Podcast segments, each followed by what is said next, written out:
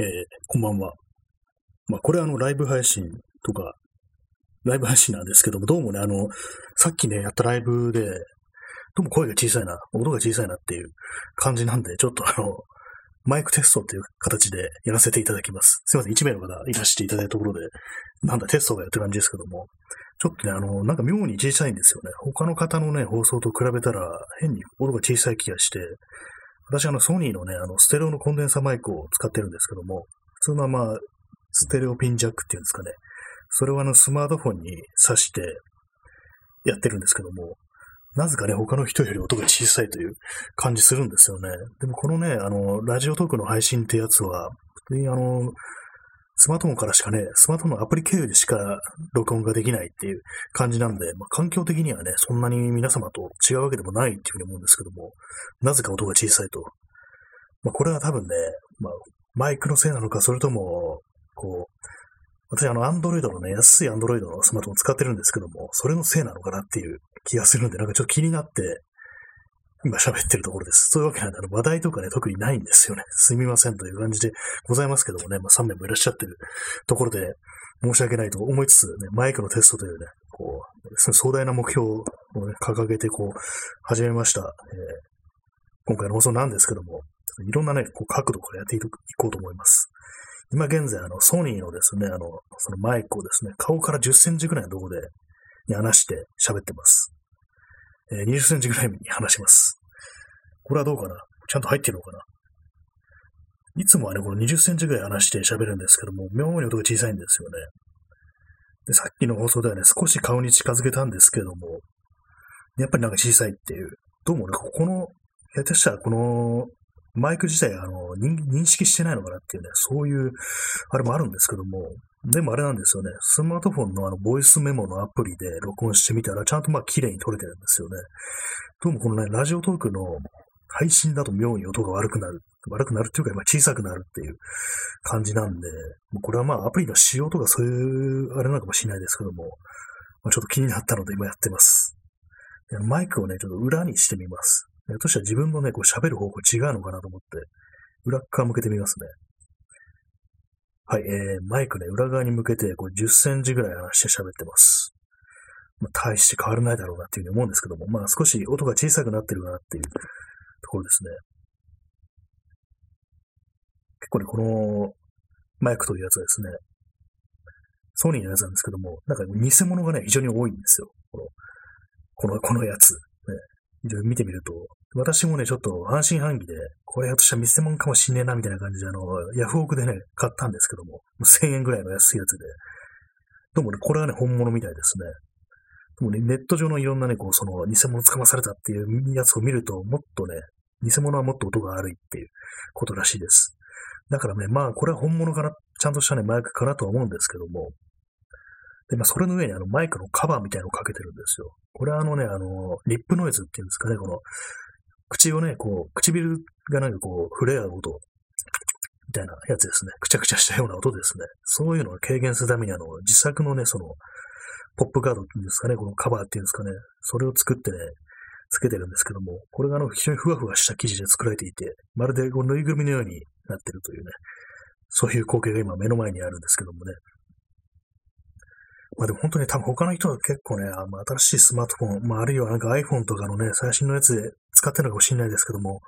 結構ね、綺麗な音で撮れてるなっていうふうに思うんですよね。自分はわざわざこういうふうにね、外付けのマイクまでね、使ってんのになんか音悪いなみたいなことをね、思ったりして、結構前から気になってはいたんですよ、これは。はい、なんかちょマイク、マイクテストのね、配信にこう皆様をね、こう、まるで呼びつけるような形になってしまってますけども、ね、さっきあの、また自分の放送を聞いてて思ったんですけども、語尾に根がつきすぎ、ちょっとした、今、またねって言っちゃいましたけども、そういう感じなんですよね。でも自分のこの喋りの癖みたいなものっていうのは聞けば聞くほど気になってくるっていうのがありますね。そして早口っていうね、まあ、この話何回もしてますけどもね、同じ話を何度もしてる放送なんで、もうさすがに1年も続けてるとね、話題が被りまくってしょうがないという、そういう感じなんでございますけども、そう、早口で、あんまりね、こう、早口で喋ると、こう、まあ、このライブ配信だと、まあ、コメントだとかね、そういうものがいただけるような形になってるので、結構ね、早く進行していくと、こう、コメントとかしづらいっていうね、文章をこう、したためてる間に次の話題に移ってしまうなんていう、そういうことがね、まあまああるんじゃないかと思って、まあ、ね、これでまあ、ちょっとゆっくり喋った方がいいだろうみたいなことは結構思うんですけども、いつもね、なんかこう何かに追い立てられてるように、ね、早口になってますね。お前は走り出す何かに追われるようにっていうね、くれないだーっていう、もう絶叫したい感じですけども、たまにこの放送はあの、しょっぱなであの、くれないだーっていう風に絶叫しようかなと思う時あるんですけども、当然そんな大きく出せないんで、出したらもう行かれてると思われるんで、できないんですけども、なんかたまになんかこう絶叫したいなっていう気持ちありますね。どっかね、こう、その害にならないようなっていうか、別にまあ、大声は害じゃないんですけども、ね、人に聞かれないようなとこ行ってなんか絶叫したいなっていう気持ちがあって、まあ、その時何を言うかってなると、まあ、くれないだーですよね。まあ、それしかないだろうっていうことは結構思ったりしてますね。まあ、絶叫っていうとですね、私なんかたまにあの、あの、意外と思われるかもしれないですけども、あの、チョコレートプラネットっていうね、あの芸人二人組のね、人のね、なんか動画たまに見るときあるんですよ。なんか、どういう内容かっていうと、なんか何でもないようなね、こう街中で、を心霊スポットみたいにして歩くっていうね、なんか何でもないことを大げさにこだ怖がってみるみたいな、そういう内容なんですけども、たまに見てしまう時がありますね。お前芸人の YouTube チャンネルか見てんのっていうね、そんなことを思われるかもしれないですけども、あるんですよ、そういうことが、ね。で、それでですね、あの、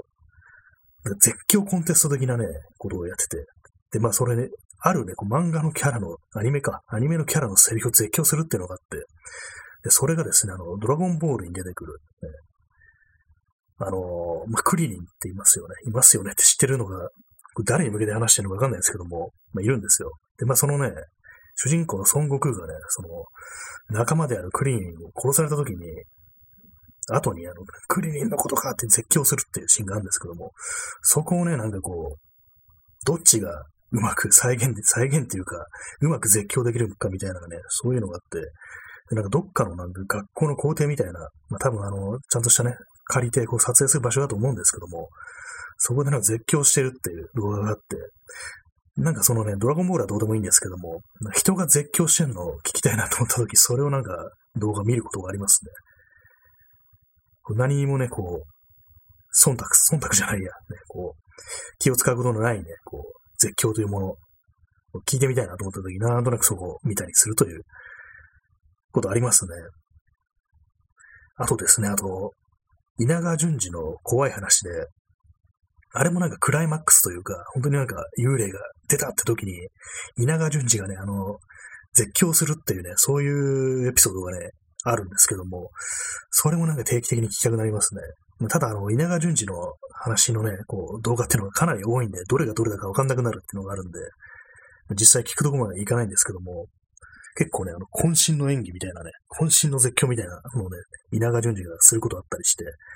それはね、なんか的に頭の中でね、こう、絶叫が恋しくなった時にね、再生したりしてますね。頭の中でね。あーみたいなやつなんですけども、本当にこう真似するのがね、難しいぐらいのなんかこう、味のある絶叫みたいな、そんな感じでございます。はい。えー、な変な話してますけども、ちょっとね、あのー、マイクテストという形でね、これやってみたかったので、こう、話させていただきました。今ね、あの、コンデンサマイク繋いでるんですけども、ちょっとね、あの、このマイクをね、抜いて、あの、スマートフォンの方のマイクで録音してみたいと思います。ちょっとあの、ノイズが出るかもしれないんですけども、ね、失礼します。ちょっと今、プラグを引っこ抜きました。な、マッシュって。ます。はい、えー、プラグを引っこ抜いて、あの、多分、スマートフォンの方の、まあ、マイクで録音されてると思います。こっちの方がね、音が良かったってことになったらショックですね。っていうか、もう多分ね、だとしたら、あの、私のコンデンサーマイクというものがね、このアプリに認識されてない、アプリというかね、こう、ライブ配信の時にはね、意味がないってことになっちゃうんですけども、どうかな？まあ、これ放送終わってみないとね、わからないんでね、あれですけども、どうなんだろう？この辺もね、この放送せっかく始めたから 30分喋った方がいいのかなと思ったんですけども、まあ、ね、別にね、そんなに喋ることもないというわけでございます。まあ、いきなり終わるかもしれないですけども、話すことなくなったら。結構その音質ってものが、あの、そのリスナーをつなぎ止めるにあたって結構大きいのかなってことはね、割と思ったりします。割とですね、私もなんかこう知らない人のそう、まあこれ、ちょっと聞いてみるかみたいな感じで、再生ボタンを押すと、で、音がちっちゃかったりすると、やっぱ結構、うん、いいかなみたいな感じで思うんですよね、やっぱ。まあ、自分がなんかこう、ね、そんなこと言うのもあれですけども、結構あるんでね、その点の技術的なところですよね。環境というか技術というかね、そういうところでこう、無駄にこう、人を逃すなんていうね、ことがあったらいけないなと思ったんで、今日、今日とか、まあ今回ね、こう、テストしてるわけです。なんだかんだ言ってね、まあ、聞いてくる人が多い分にはね、こう、悪い気はしないですからね、結局。まあ、私の場合ですね、あの、何でもそうなんですけども、このラジオトークもそうですけども、結構まあ、必ず聞いてくれる人がいるっていうのは、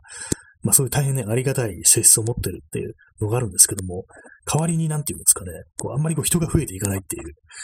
そういうね、こう、なんか業みたいなものを背負ってて、これがあのラジオトークだけにとどまらず、他のね、あの、ポッドキャストとかでもそうなんですけども、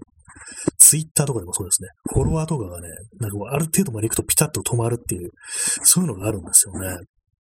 でね、割となんかこう、そういうフォロワーの多いね、こう、友人とかから、なんか、フォロワーがなんか途中でね、ピタッと止まるけど、それなんかブロックとかしたりして調整してんのっていう風に言われたことあって、いや、そんなことないよっていうね。なんかね、俺のね、意図しないところでなんか止まっちゃうんだよっていうね、そんな話をしたことあるんですけども、何なんですかね。ある程度まで行くとなんか本当にピタッとね、止まるんですよね。インスタグラムね、もうやってますけれども、あれもなんだかね、こう、行かないですね、行かないですねっていうのも、あれね、たまになんかこう私の場合アップしなくなっちゃうっていうね、そういう時期がたまにあったりするんでね、それでこう、客を逃すみたいなところあるかもしれないですけども、あ、クジラドリさん、カルマ。カルマですかね。カルマが何ですかね。悪に偏ってるんですかね。これは。そのせいでね、こう、前世の業みたいなものを背負わされてね、こう、そういう風になってるかもしれないですね。何か悪いことをしたのかもしれないです。悪行をね、働いてることによって、こう、フォロワーが増えないというね、そういう罰を受けてるのかな、なんていうふうに思ったりすることもあるんですけども、えー、何でしたっけそうなんですよね。フォロワーが増えないっていうね。別に私は別に調整はしてないんですよね。で、まあ、インスタとかもですね、ピタリと止まるって感じで、結構ね、インスタってのはね、かなりまあ、その、それこそ業が深いサービスっていうか、やつで、結構ね、あの、フォロワー数を稼ぐために、こう自分からね、こうフォロー、フォローしていって、で、相手にフォローバックされたら、自分はね、その、フォロー外しちゃうなんていうね、その一方的ななんかこうね、数を稼ぐためにだけに使われるっていうような部分がね、結構その当たり前に起こってて、そういう感じでね、私もなんか一応そのフォローされると、誰であろうとね、フォロバするっていうね、まあ、結構ザルな感じのね、運営体制みたいな感じになってるんですけども、そういう感じでやっていくと、自分がフォローしていくの、ね、数だけがね、どんどん増えていって、で、フォロワーがなんかだんだんだんだん減っていくっていうね、非常に寂しいことになるんですよね。今ね、フォロー数が450ぐらいで、フォロワーが200ちょいって感じで、一時期ね、350ぐらいあったのが、もう150ぐらい減ってるやんけっていうね、感じなんですけども、これはなんだっていうね、こと思ってね、なんかもうそのうちなんかまとめて解除してやるみたいなこと思うんですけども、めんどくさくってね、なんかこう、しかもインスタって結構あの、やっぱやんなくなっちゃう人がいるんですよね。まあまあ。結構その、タイムラインっていうかね、その、フィードに流れてくる投稿っていうのが、こういつも同じ人になるっていうような感じになるんでね。だからまあそんな気にしなくてもいいのかもしれないですけども。で結構ですね、まあ、あのまあ、思い出したのでね、今言いますけども、まあコロナ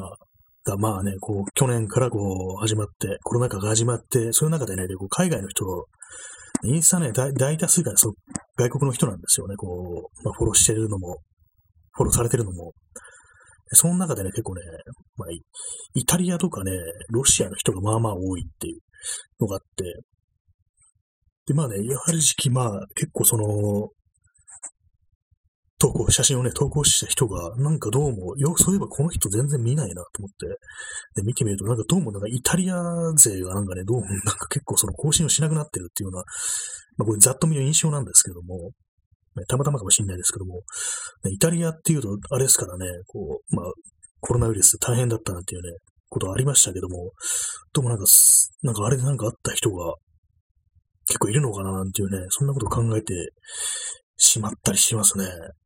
まさかみたいなね、ことあって、まあ、ロシア、ロシアもなんか、どうなんですかね、あれもそういう感染爆発みたいなになってるってことが、なんか去年ぐらいに言われてたような気がするんですけども、どどうなんでしょうか。なんかね、人が減ってんぞみたいなことは思いますね。で結構ね、あの、まあ、アメリカのニューヨークとかね、あの辺に住んでる人もまあまあいたりして、そういう人がね、結構いろんなストーリーズとかでね、こう、今こんな感じです、みたいなね、まあ、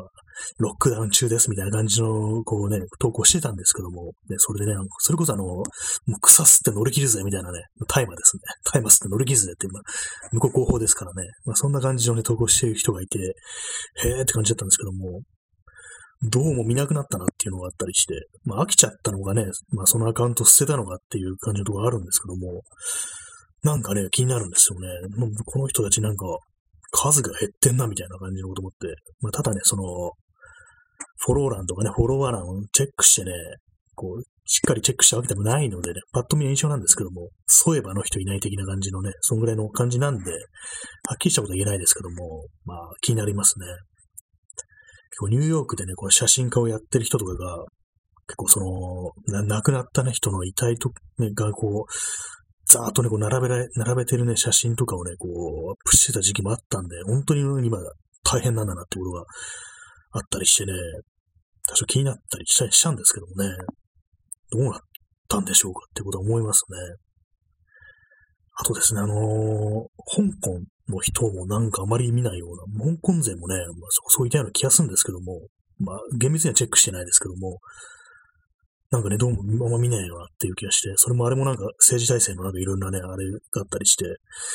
大変な弾圧を受けたっていうね、民主か、民主運動っていうものがありましたけども、なんかでも気になっちゃいますね。まあ、インスタっていうのは、ね、写真だけですからね、そのあの言葉でのやりとりとか、まあ、まあね、文章というものがないんでね、人となりというよりはなんかこう、ふわっとしたイメージみたいなものがね、結構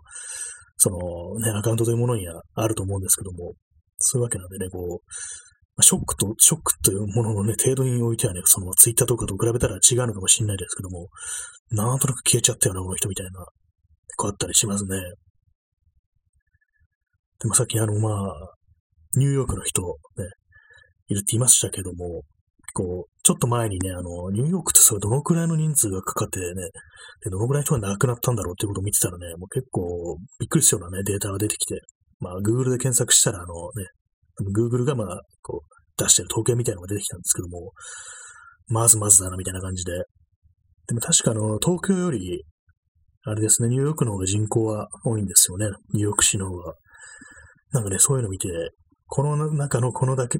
この人口の中のね、この人数の人が亡くなったんだっていうね、ことを考えると、ね、恐ろしいなと思うんですけども、でも結局あれなんですよね、なんか、あんまりその個人個人の顔が見えてこないっていうのがあったりして、まあそれはどの国でもそうなんですけども、結構亡くなるとね、ほんとそれこそ、なんか袋みたいの入れられたりとか、あとね、インドだったりすると、あの木をね、三角形みたいな形でね、ピラミッドのみたいな形で積んで、それでね、もう仮想になる、ダビに付されるっていうようなね、まあ、衝撃的な写真とかね、結構少し前にありましたけども、そうなっちゃうと人間っていうのはね、それぞれの個別の顔というものを失って、その犠牲者の数として数字になってしまうっていうのは、まあね、結構残酷な現実として見えてくるって感じで、だからもう亡くなった人がどういう人間であったのかっていうね、まあ亡くなってなくてもね、いろいろ大変だった人とか、まあ後遺症が残った人とかね、そういうのもかなりいると思うんですよね。まあなんかロングコービットとか言ってね、長いこと後遺症が残る、髪の毛が抜けるとか、まあ、味がしないとか、ね、倦怠感とかね、結構割に恐ろしいようなね、そういう後遺症あるみたいなんですけども、そういう人たちね、個人個人の顔というものがあまりこう、見えてこないっていうのが、なんかどうにもね、この、あるなっていう感じがして、コロナ禍のね、初めの方ではね、まあ割になんかその辺までこう掘り下げたこう、記事というかね、こういろんなニュースがあったような気がするんですけども、どうにもですね、これが、こう、そのコロナという、ある意味悪い意味で慣れたみたいな感じなんですかね。なんかどうも、一人一人の顔というものがいまいち見えてこない。まあ自分がね、こう、あんまこう、ちゃんと調べてないというかね、こう、掘ってないっていう、そういうことだったらいいんですけども、なんかね、こう、これがまあ、コロナ禍が去ったとしても、このね、人の命が返ってこないしっていう、そういうことはね、結構思うんで、で、なんかね、終わり良ければ全て良しじゃないですけども、本当にまあ、終わったんだからもうね、振り返るのやめてみたいな感じで、その亡くなった人のね、苦難とかね、苦痛とかそういうものがこう、ゼロであったかのように、そういう風な感じになってしまうのは非常にこう、なんか、嫌だなってことはね、結構、日々思ったりしますね。納得いかないっていうような風にね、思いますね。まあ、まあ、これからね、先が割と本番なのかなっていうね、気もするんですけどもね、ほんでまあ、東京とかはね、まあ、日本全土、全体がそうかもしれないですけども、東京とかね、まあ、ありに恐ろしいですね。結構ね、自分死んだらどうしようみたいなことをね、ちょっと考えちゃったりしますね。悪化してね。だから本当こう、このなんかラジオトークだとかね、それこそツイッターとかのアカウントとかを下手したらね、こう友人とかに託さなきゃいけないっていうね、そんなこともね、若干考えないでもないですね。もしかしてみたいなことはね、考えるんですけども。まあね、そんな感じであの、マイクテストを言いながらね、割と長々と喋ってしまいました。まあ、あくまでテストという形なんでね、ちょっと、この辺で終わりたいと思います。ちょっと聞き直してね、こう聞きやすい放送にしていきたいと思うので、その参考のために、どの程度の感じで音声が取れているのか確認したいと思います。えそんな感じでね、これ、今回あのテストに付き合っていただき、ありがとうございます。そのコメントもいただいて、ね、大変嬉しいです。ということで、本日はこの辺りで終わりたいと思います。それでは皆様、えー、さようなら。おやすみなさい。